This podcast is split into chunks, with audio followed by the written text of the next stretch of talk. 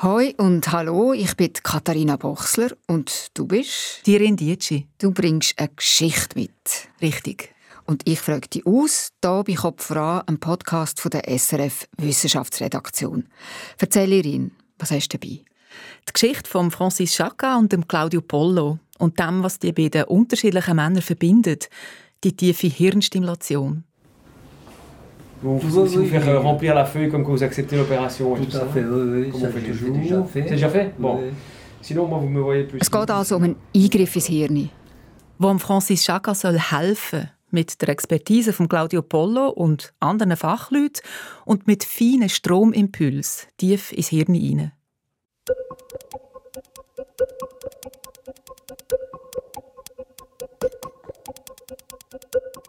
Hauptrolle in deiner Geschichte, Irin, spielt Francis Jacques. Was ist er für einer?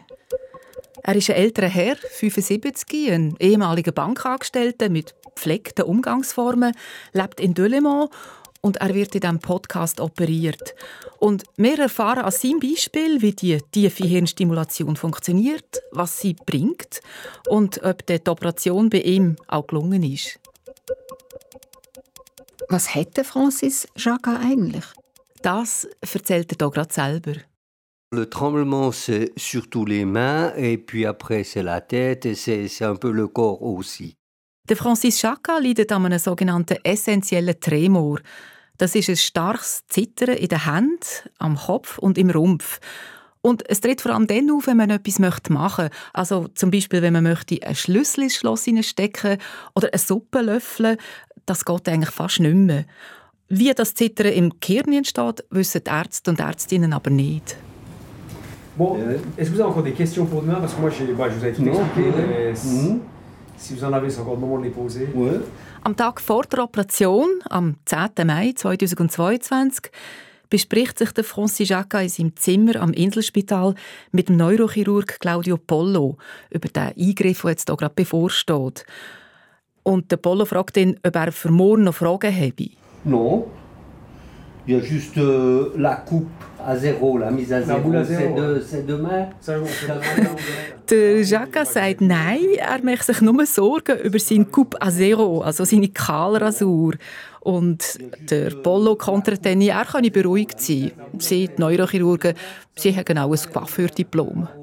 On a aussi un diplôme de coiffeur. Prendre une Der Claudio ce leitet die funktionelle Neurochirurgie am Inselspital Bern. Das heißt, er trägt für alle Eingriffe von der tiefen Hirnstimulation die Hauptverantwortung. Auch beim Francis Chaka. On y va comme ça. Ok. On se verra demain matin, après- enfin, on se verra demain après-midi après l'opération. Nous. Ouais, ouais. Si, si. Je vous laisse un petit moment. Wir sehen sich dann also morgen am Nachmittag wieder, sagt der Chirurg. Er verlässt schwungvolles Patientenzimmer und überlässt Francis Chaka mir. Ich frage ihn als erstes, warum hat er sich eigentlich für die tiefe Hirnstimulation entschieden? Mon corps et mes mains tremblaient beaucoup.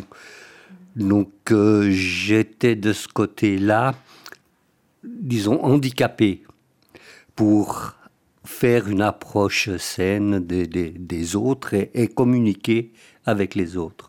Meine Hände, ja mein ganzer Körper zittern stark, sei es bei einem Apero oder einem Empfang. Ich kann kein Glas halten, ich kann von einer Flasche keine Flüssigkeit eingießen, ohne sie zu verschütten. Das hat mich richtig handicapiert. Ich fühle mich dadurch sozial ausgegrenzt. Pendant de nombreuses années, j'ai essayé plusieurs médicaments qui n'ont pas eu l'effet escompté. Während Jahren habe ich Medikamente genommen, aber die halfen mit der Zeit nicht mehr. Und als mein Neurologe die Dosis erhöhte, hatte das überhaupt keine Wirkung. Aucun progrès n'était euh, présent. Mais je ne connaissais pas justement cette avancée euh, médicale. Bis vor kurzem wusste ich nicht, dass es noch eine Alternative gibt. Einen Eingriff direkt ins Hirn, der meinen Zustand stark verbessern könnte. Mein Neurochirurg in Delimont erzählte mir davon. Schließlich überwies er mich ans Inselspital Bern, das offenbar eines der führenden Zentren ist für die tiefe Hirnstimulation. Und jetzt bin ich hier. Der Francis Chaka wirkt gelassen, eigentlich fast abgeklärt. Er erzählt, er lebe allein, seine Frau sei vor drei Jahren gestorben. Er hat zwei wunderbare Töchter. Eine von ihnen lebt in Paris, die andere in Lausanne. Und er ist Großvater von einem Enkelbub, einem Ulysse. Je suis grand-papa d'un petit-fils qui s'appelle Ulysse. Ich frage ihn, ob er Angst habe vor morgen. J'ai confiance dans les médecins. J'ai confiance dans la médecine. Ich habe Vertrauen in die Ärzte, in die Medizin, in das Team hier im Spital. Und ich bin sicher, dass mich das Resultat zufriedenstellen wird. Klar, nach der Operation ist es nicht, als hätte jemand einen Schlüssel gedreht. Das wird eine Weile dauern. Aber ich bin zuversichtlich. Es gibt keinen Grund, Angst zu haben. J'ai pas de raison d'avoir peur. Non, non.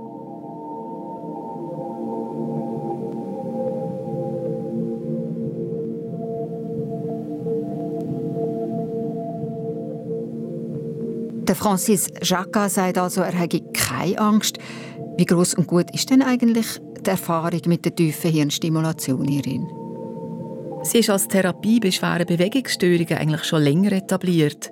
Nebst Tremoren, vor allem auch bei Parkinson oder schweren Muskelverkrampfungen, sogenannte Dystonien. Da hilft die Methode.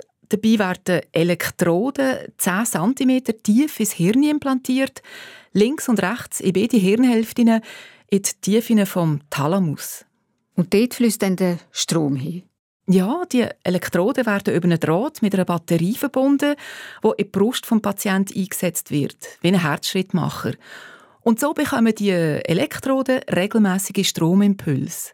Und wer wird denn eigentlich mit dieser Methode behandelt? Das ist ja doch ein Eingriff ins Hirn und das ist unser empfindlichstes Organ. Ich nehme jetzt mal an, man erklärt da ziemlich genau ab. Ja, also die tiefe Hirnstimulation, die ist nicht einfach so zu haben. Patienten wie der Francis Chaka, die durchlaufen ein strenges Assessment, um sich zu qualifizieren. Und was müssen denn die Patientinnen und Patienten erfüllen bei dem Assessment? Also auf was schaut man? Ein Kriterium ist, dass sie geistig fit sein müssen. Warum? Es geht ums Vermögen, den Eingriff wie in seiner ganzen Tragweite zu verstehen. Weil es braucht auch nach der Operation viel Geduld. Die hat vielleicht nicht jeder.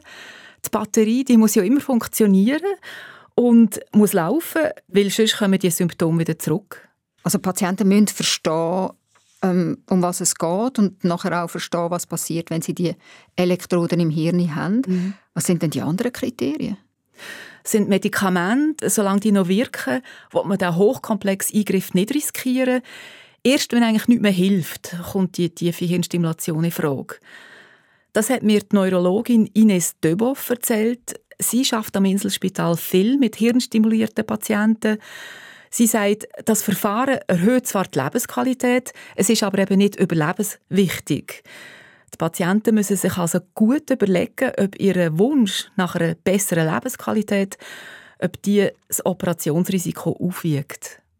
Die Patienten, und das sage ich jedem, der sich für so eine Operation interessiert, er muss wirklich diese Operation wollen. Er muss sich damit auseinandergesetzt haben, dass das ein elektives Verfahren ist. Das heißt, wenn Sie zum Beispiel eine Herzrhythmusstörung haben und dann wird ein Pacemaker eingesetzt, dann ist das was Vitales. Da hat der Patient keine, also mehr oder minder keine Wahl. Aber hier geht es um Lebensqualität. Und der Francis Jacquat hat die Kriterien jetzt also offensichtlich erfüllt. Ja, die Ines Döbow sagt, er sei in seinen Alltagsaktivitäten zwar noch zurechtgekommen, trotz seinem starken Zittern. Bei ihm sei es die Scham und das Gefühl von der Stigmatisierung gewesen. Die haben den Ausschlag gegeben, dass er sich sozusagen für den Eingriff beworben hat. Für das allein hat Jacques fünf Tage im Spital verbracht und in diesen fünf Tagen ist er genauestens untersucht worden. Dazu gehört eine Bildgebung vom Kopf, ähm, wo man dann ganz genau guckt, sind die Gebiete, wo man die Elektroden nachher einsetzt, sind die auch gut zu erreichen? Gibt es irgendwelche Hindernisse? Ist die Hirnstruktur intakt? Weil wenn sie natürlich aus irgendwelchen Gründen nicht intakt ist, kommt diese Operation eben nicht in Frage. Ähm, dann wurde der Patient auch eben neuropsychologisch gesehen, also wie ist die Gedächtnisfunktion, ähm, kann er alles auch gut abschätzen, ist er gut kompensiert im Alltag. Und dann werden wir abklären, ob der Patient tatsächlich ähm, alle Kriterien erfüllt oder auch nicht erfüllt, so dass eine tiefen Hirnstimulation tatsächlich erfolgreich sein kann. Zu dieser Abklärung gehört auch eine Videodokumentation, Abklärungen bei der Neurochirurgie und der Anästhesie. Also es ist ein, ein ganzer Testmarathon. Ja, und dann am Schluss muss ja jemand entscheiden. Wer entscheidet? Am Ende von so einer Testwoche geben dann die Neurofachleute zur Operation entweder grünes Licht oder auch nicht. Allerdings sagt Dines Döbow, dass am Schluss jemand abgelehnt wird, das komme schon sehr selten vor. Die, die oben sind bei uns zur Abklärung, die sind meistens schon so gut vorselektioniert, dass die meisten sich schon tendenziell eher dafür qualifizieren und wir dann im Rahmen der Abklärung eher selten noch eine Überraschung erleben mit einer Untersuchung, wo wir nicht damit gerechnet hätten.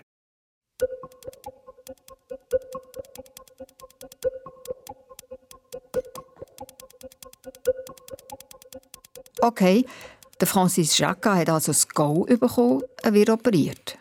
Ja, aber bevor es in OP geht, müssen die Ärztinnen und Ärzte noch diskutieren. Die Operation wird nämlich jedem Patienten sozusagen auf den Leib geschnitten. Die Fachleute vom Berner Inselspital schauen die Bilder an von Francis Chaga, seinem Hirn, und sie denken laut. Genau. Und wir lassen das auf Null, aber wir werden wahrscheinlich runter entlang der Trajektorie bis 1-2 mm inferior gehen. Okay. Ich lasse das so im Moment. Es ist 9 Uhr am Morgen, eine Stunde vor dem ersten Schnitt von der Operation. Der Claudio Polo sitzt mit seinem Team in einem Besprechungszimmer. Da treffen sie die letzten Vorbereitungen für einen Eingriff.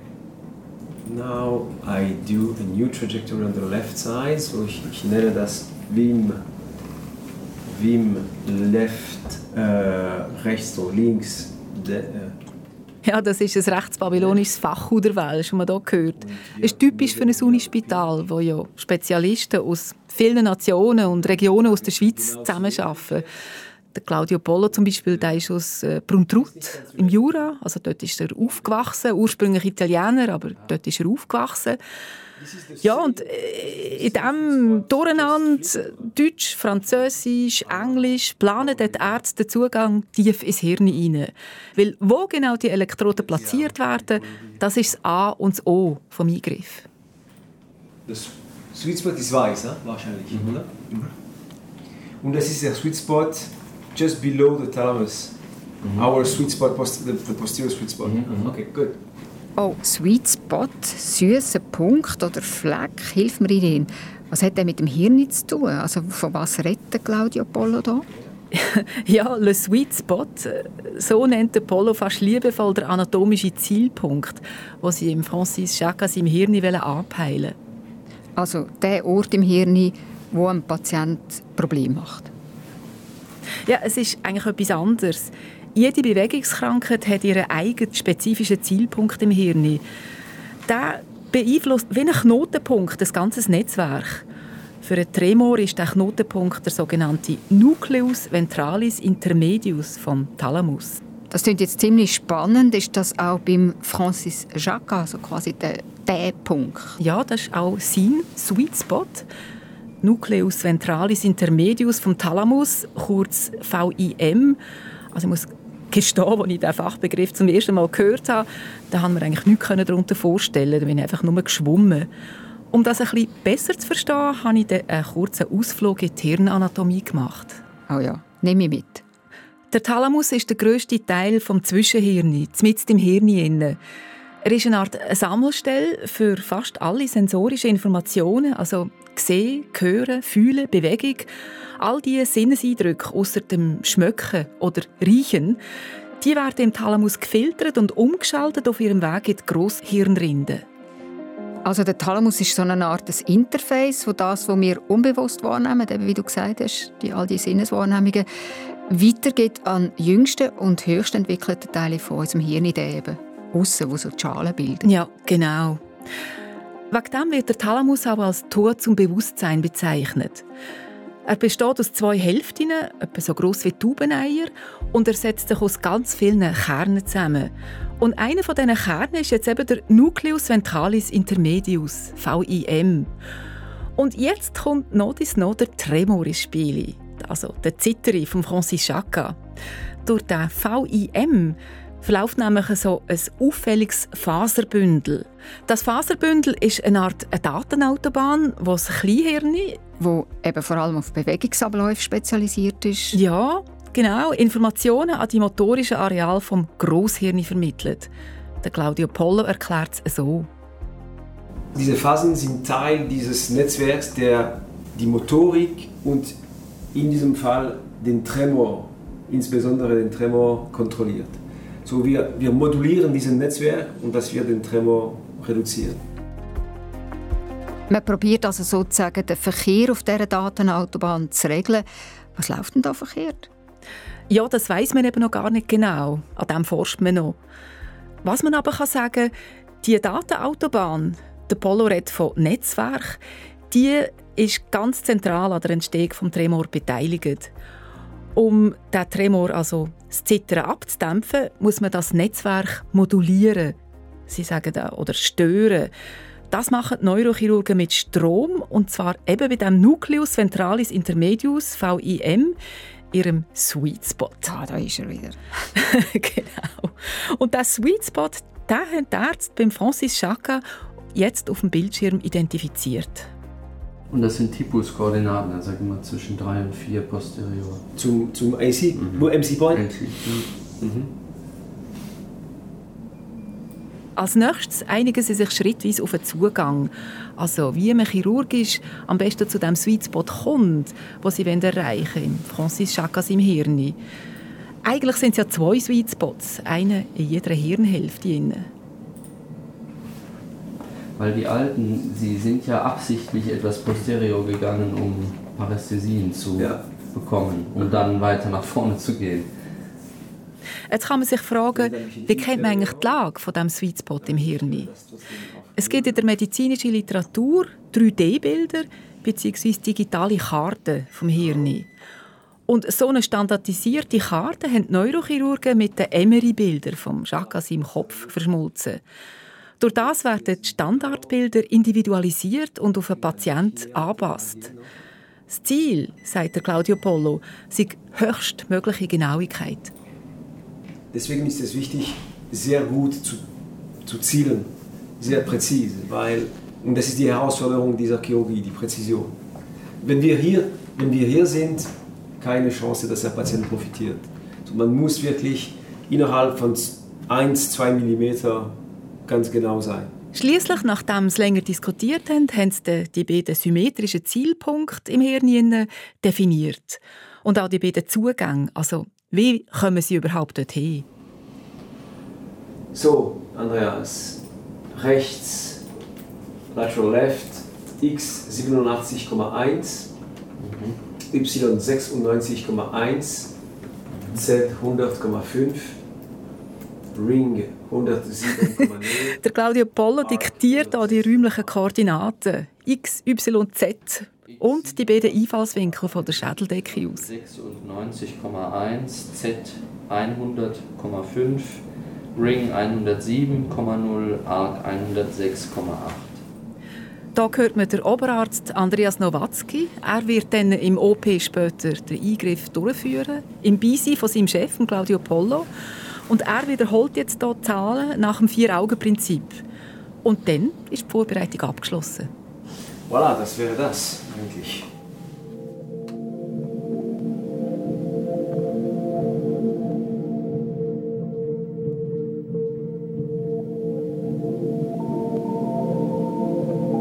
Okay, jetzt ist also alles besprochen, Navigationsroute festgelegt.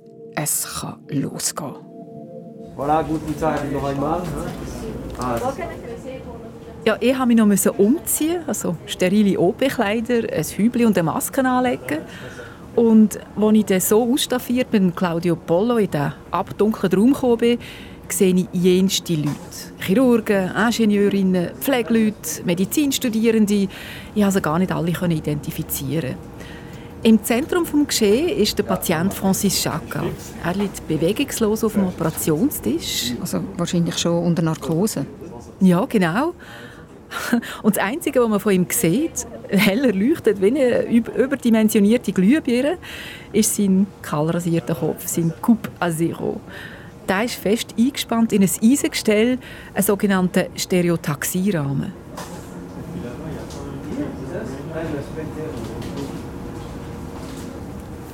Im OP-Saal ist es totales Gewusel, wo aber nur auf den ersten Blick unkoordiniert wirkt. Mir wird schnell klar, da weiß jeder und jede, was er oder sie zu tun hat. Sie müssen sich unbedingt Röntgenschürzen besorgen. Wir machen Röntgenbilder. Genau. Das ist der Mahnung von Andreas Nowatzki an mich. Er hat hier im Saal das Kalpell in der Hand und damit auch Sagen. Und dann? Wir fangen an. Schnitt. Schnitt. Schnitt, die Operation von da. Mit geübten Bewegungen ritzt der Chirurg die rasierte Kopfhaut vom Patienten. Ich selber bin etwa drei Meter von dem Ganzen weg. Neben mir steht der Claudio Polo und er übersetzt für mich laufend, was gerade passiert. Man sieht das hier, sie ist genau aligniert auf diesem Strich. Das ist normal. Am Francis Chaka sein Kopf ist von einem sogenannten Stereotaxierahmen fest umschlossen.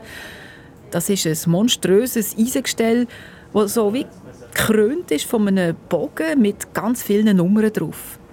Mir erinnert das Ding an ein Folterinstrument. Es ist aber dazu da, den Patienten zu fixieren. Er soll seinen Kopf keinen Millimeter weit bewegen. Der Stereotaxierahmen hat aber noch eine weitere Funktion. Er hilft den Chirurgen wie ein GPS, sich zu orientieren. In diesem Rahmen ist nämlich ein Koordinatensystem eingebaut, das dem Chirurgen ermöglicht, Millimeter genau zu arbeiten. Die Bilder, die vor der Operation gemacht wurden, sind, sind das Koordinatensystem eingepasst. Und auch während der Operation werden vom Jacques im Kopf laufend Bilder gemacht. Alle MRI-Bilder werden auf dieses CT fusioniert. Sagt Claudio Polo. Das heißt, alle vorherigen Bilder, die von Francis Chagas im Kirni gemacht worden sind, werden immer mit der aktuellsten Aufnahme während der Operation abgeglichen. Es geht immer um Präzision. Sie ist das oberste Gebot von diesem Eingriff.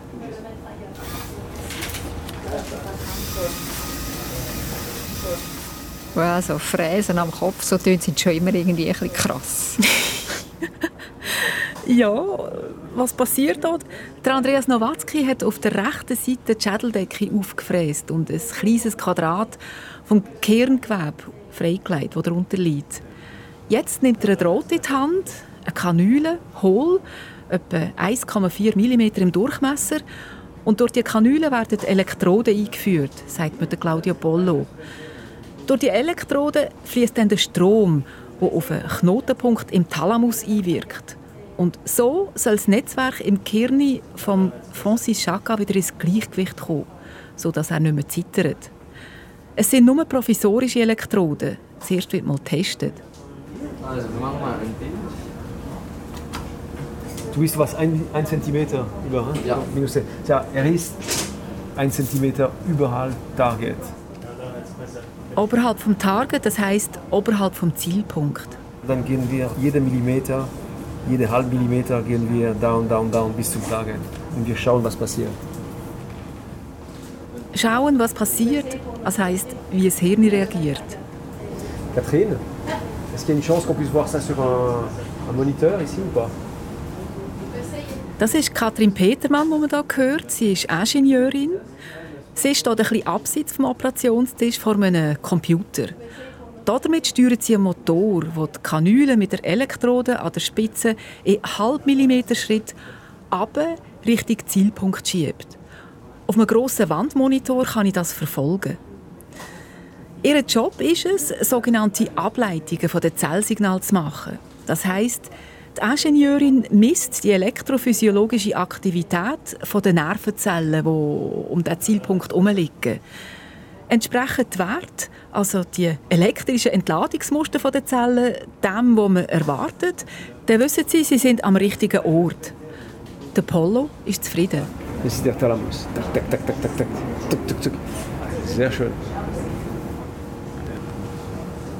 Und jetzt fangen Tests an. On fait des tests maintenant. Vous faites les tests. Allez-y, allez-y. Il me faut 3 minutes pour installer. Katrin Petermann muss sich zuerst vorbereiten, um dann die provisorischen Elektroden am Zielpunkt mit schwachen Stromstößen zu stimulieren. Man ist im Milliampere-Bereich.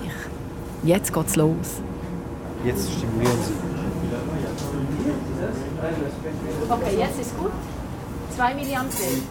1, aus. Drei, ein, aus. Sehr schön. Ja, man sieht es auf dem EMG. Ich sehe das selber auf dem Bildschirm. Dort sind so verschiedene Kurven und die schlagen bei den Stromstößen nach oben und ab aus. Äh, Katrin Petermann die liest aus diesen Amplituden, ob die Testelektrode am richtigen Ort ist und wie stark die Stromimpulse dürfen sein ohne dass sich die Muskeln des Patienten verkrampfen. Denn davon hängt ab, wo die Elektroden herkommen. Teammitglieder diskutieren die Tests und dann fällt die Entscheidung. Sie wählen den endgültigen Zielpunkt 1 mm höher, als das sie geplant haben. Das ist gar nicht unüblich, sagt Claudio Pollo. Die, die, Bilder sind eine Sache, die Realität ist eine andere. Ja. Voilà. So. Das, das korreliert oft, ne? aber ein Millimeter Abstand ist normal. Also ich muss sagen, mir schwirrt so nach knapp einer Stunde ziemlich der Kopf. Und ich komme eine vage Vorstellung davon über, wie viel das es braucht, bis man so Millimeterarbeit als normal empfindet. Jetzt nimmt Andreas Nowatzki die definitive Elektrode in die Hand. Es ist ein längliches, gut 1 mm dickes Zylinder mit vier Einkerbungen. Und die sollen dafür sorgen, dass man das elektrische Feld auch nach dem Eingriff auf verschiedenen Level variieren kann. Und jetzt kommt der große Moment. Der Claudio Pollo kommentiert ihn wie ein Sportreporter. Sehen Sie, jetzt, jetzt sieht man die Elektrode. Er ist noch nicht am Target, er, ist, er geht jetzt nach, weiter, runter. Voilà, er fasst vielleicht noch halb Millimeter tiefer würde ich gehen. Ja. Tipptopp. Für mich, das ist perfekt.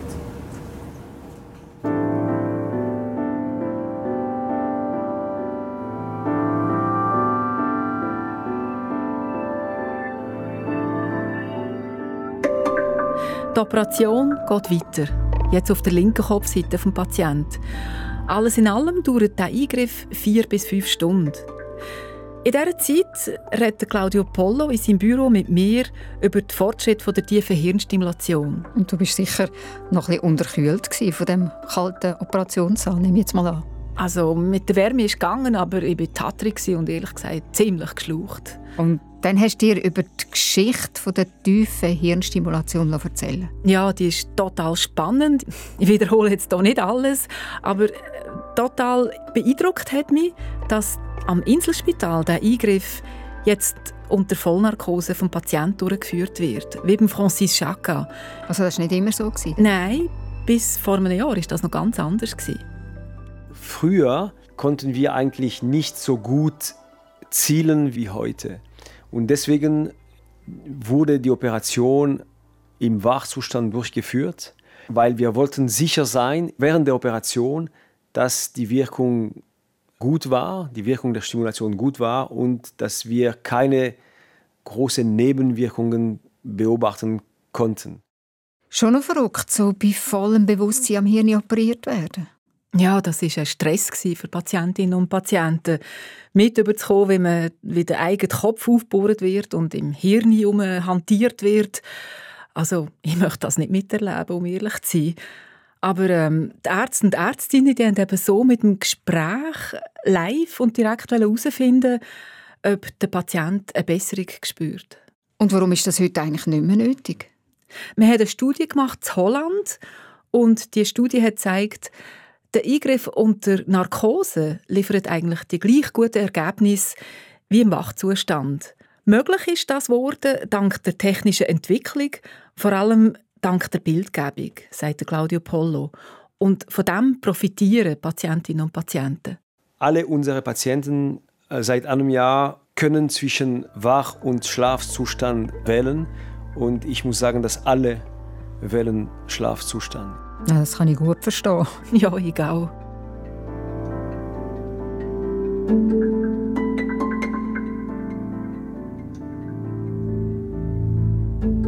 Ja, und sag jetzt, Irin, wie sieht es denn nach so einer Operation aus? Wie gut wirkt die Elektroden im Hirn, also der Strom, wo man zwar nicht spürt, aber wo so viel soll bewirken Der Claudio Pollo hat mir erklärt, dass bei Tremorpatienten wie Francis Chaka das Zittern um etwa 80 bis 90 Prozent zurückgeht. Das sind schon extrem eindrückliche Zahlen. Ja, das finde ich auch. Das ist also sehr eindrücklich. Vor allem in den Armen und in den Fingern. Dort ist es besonders erfolgreich. Und jetzt ist natürlich die Frage gerade gesetzt, Irene, wie geht es Francis Chaka? Das habe ich ihn bei der Nachkontrolle am Tag nach der Operation gerade selber gefragt. Es geht ihm gut, hat er gesagt. Er spüre schon einen Unterschied. Ben, je me sens bien. C'est déjà une différence que je remarque maintenant. Man hört aber, er ist schon noch mitgenommen von dieser Operation. Ja, das sicher. Schon erst gerade ein Tag vorbei gewesen. Aber den Effekt von dem Eingriff hat man wirklich schon sehen. Er hat zum Beispiel im Liegen bei so Tests müssen die Arme strecken, zwei volle Mineralwasserflaschen in der Hand und dabei hat er die Handgelenke drehen. Und dabei hat er wirklich viel weniger zittert als am Tag vorher, also vor der Operation. Wobei, so kurz nachher ist natürlich noch zu früh, um den endgültigen Erfolg dann wirklich abzuschätzen.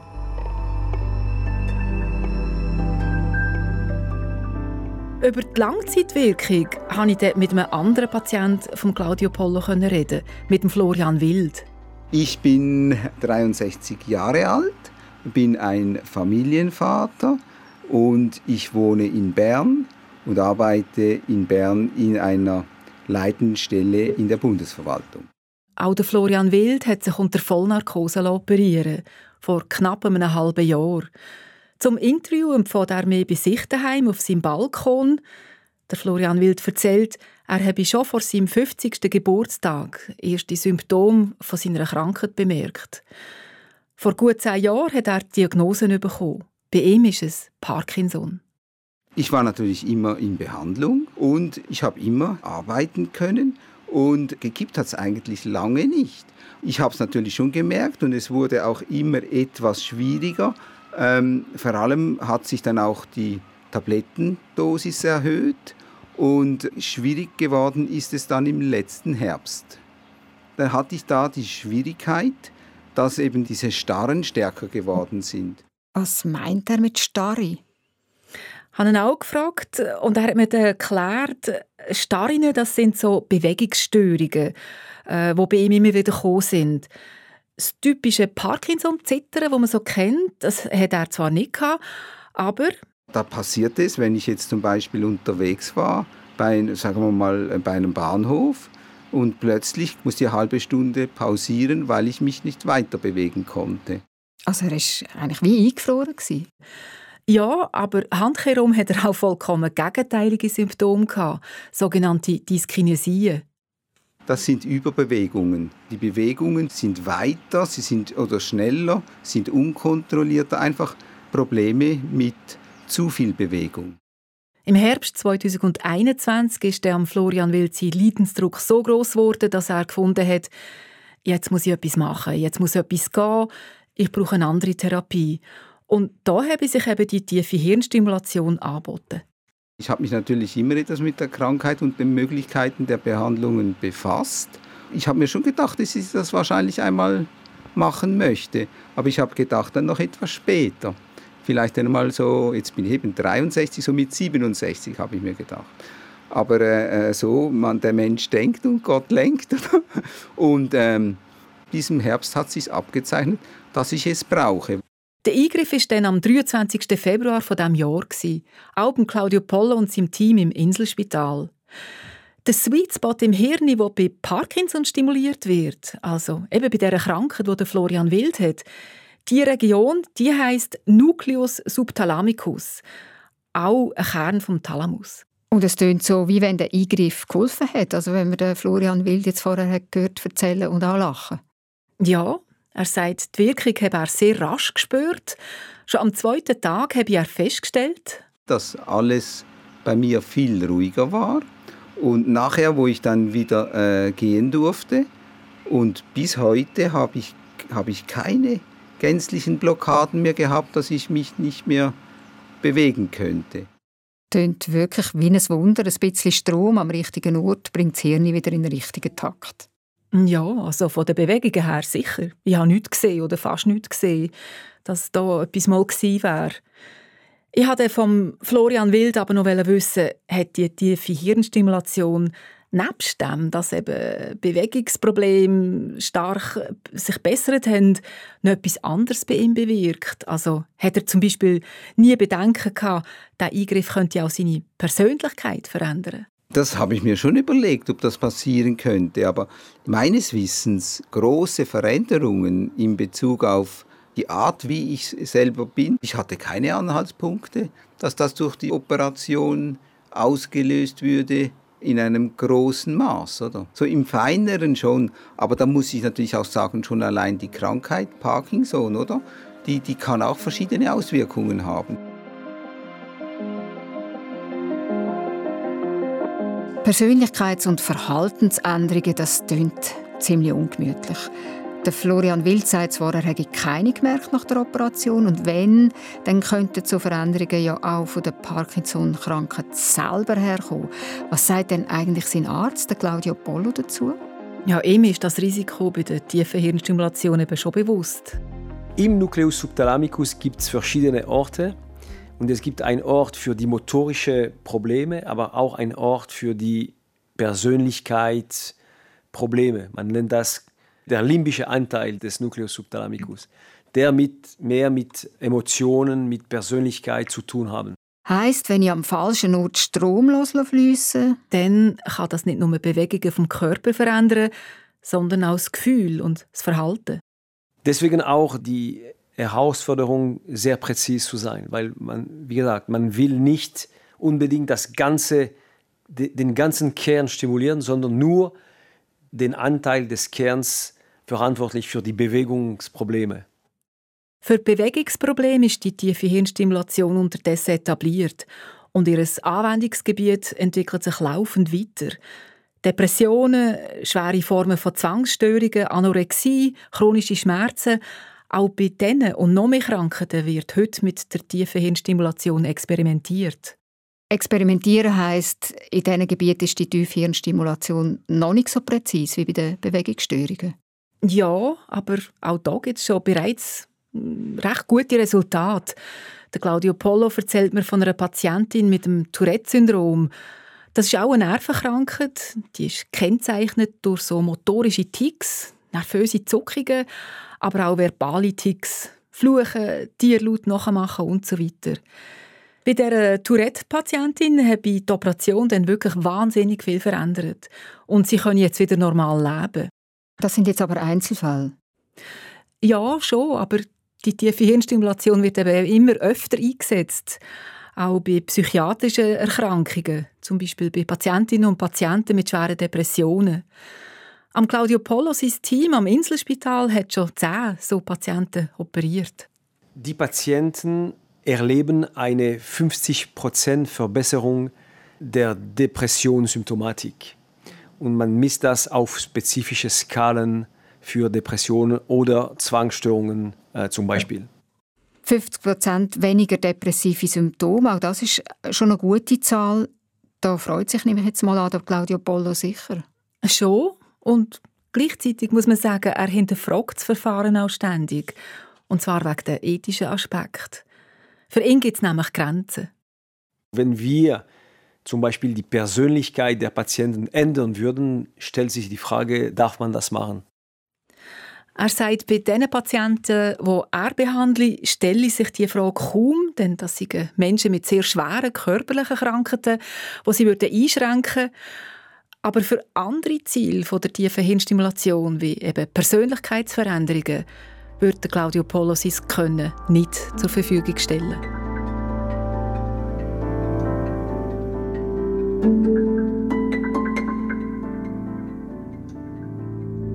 Und jetzt, Irene, am Schluss von dieser Kopfvoranfolge nochmal zum Francis Jacquat zurück, wo ja die Hauptrolle in dem Stück gespielt hat, mal hörbar, wenn er über seine Bewegungsstörungen erzählt hat, aber auch ganz still und leislich, wo er die bei seiner Operation hat dabei sein Nach der Operation hat er ja gesagt, es geht ihm gut und du hast es auch gesehen. Das ist jetzt genau drei Monate her. Was spürt er denn unterdessen von der tiefen Hirnstimulation? Wie hat sich sein Leben unterdessen verändert? Ja, mir hat das auch Wunder genommen und dann habe ihm vor ein paar Tagen einfach mal angerufen.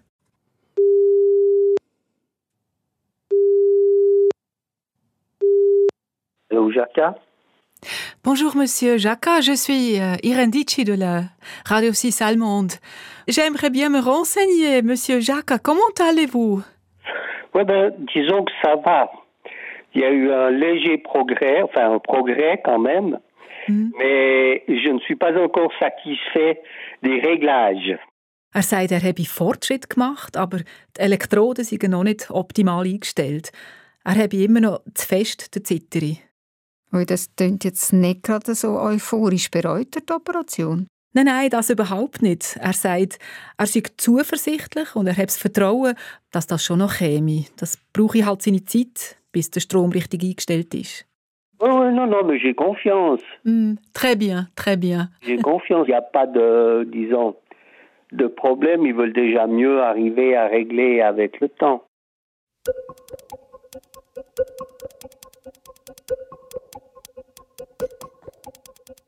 Das ist Kopf voran, der Podcast von der SRF Wissenschaftsredaktion. Der Podcast, der tief eintaucht in die Welt der Wissenschaft und in dieser und in der nächsten Folge tief aber ins menschliche Hirn.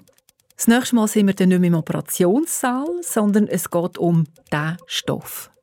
Beim LSD kommt jetzt eine Dosisfindungsstudie, sage ich einmal. Und es wäre denkbar, dass das auch in zwei, drei Jahren als Medikament für Angststörung auf den Markt könnte kommen. Auch LSD und andere psychedelische Substanzen greifen tief ins Hirn hinein und wirken auf neuronale Netzwerke, die nicht im Gleichgewicht sind. Und auf diesen Trip nimmst du als nächstes Mal mit. Ja, es ist ein Trip durch die Forschung mit LSD, wo jahrzehntelang verboten und verpönt war. Jetzt aber könnte LSD der Wendepunkt werden für Leute mit schweren Depressionen, wo man mit herkömmlichen Psychopharmaka nicht mehr behandeln kann. Schön, wenn ihr dann auch wieder dabei sind und mit uns tief absteigen, tief aber ins Hirn. Textet, mailet, schreibt uns. Was hat euch gefallen an dieser Folge? Und was vielleicht auch weniger? Hier noch unsere Koordinaten. Unsere WhatsApp-Nummer ist 079 878 65 04 und die E-Mail-Adresse kopfvoran.srf.ch. Autorin von dieser Folge Irin Dietschi, Sounddesign Chris Weber, Produzentin und Host Katharina Bochsler.